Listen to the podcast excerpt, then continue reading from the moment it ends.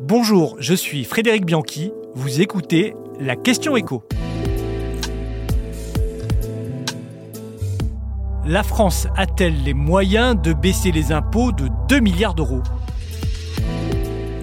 Emmanuel Macron y tient. Lors de son interview sur TF1, il a renouvelé son souhait d'une baisse d'impôts sur les classes moyennes. Et à défaut d'en connaître la méthode, on connaît déjà le montant. Ce sera donc 2 milliards d'euros. Gabriel Attal, le ministre des Comptes publics, parlait d'un plan Marshall pour les classes moyennes. Bien, 2 milliards d'euros, ce sera un tout petit plan Marshall. À titre de comparaison, les baisses d'impôts sur le revenu lors du précédent quinquennat s'élevaient à plus de 5 milliards d'euros. Et encore, beaucoup de contribuables n'ont pas eu l'impression que leurs impôts avaient baissé. Alors quelles seront les personnes concernées? Si on en croit le chef de l'État, ce sont celles qui gagnent entre 1500 et 2500 euros par mois, soit, selon l'INSEE, environ 8 millions de personnes. Alors si on divise ces 2 milliards d'euros par 8 millions de personnes, on obtient environ 200 euros de gains de pouvoir d'achat par an, soit une vingtaine d'euros par mois. Pas vraiment un Big Bang fiscal. Reste à savoir quels sont les impôts qui pourraient être concernés par cette baisse. Plusieurs pistes sont évoquées. D'abord, la CSG, mais comme elle ne cible pas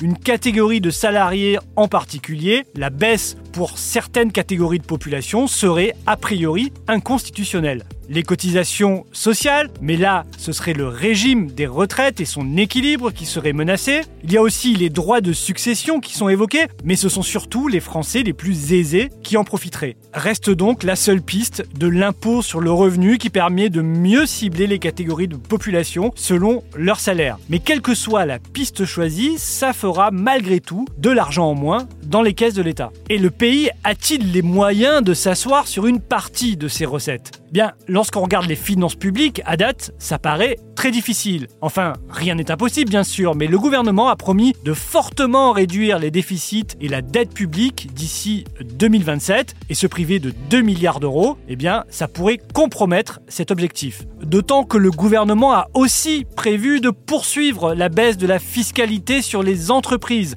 avec la suppression ces deux prochaines années d'un impôt sur les entreprises, la CVAE, qui rapporte actuellement 8 milliards d'euros par an dans les caisses.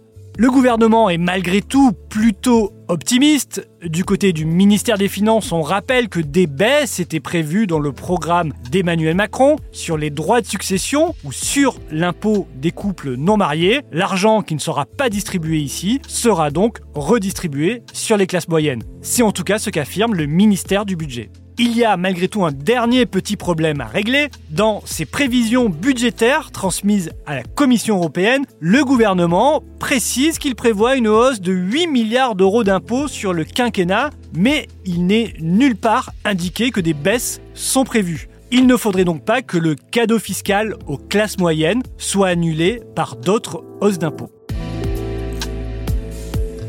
Vous venez d'écouter la Question Écho, le podcast quotidien pour répondre à toutes les questions que vous vous posez sur l'actualité économique. Abonnez-vous sur votre plateforme préférée pour ne rien manquer et pourquoi pas nous laisser une note ou un commentaire. À bientôt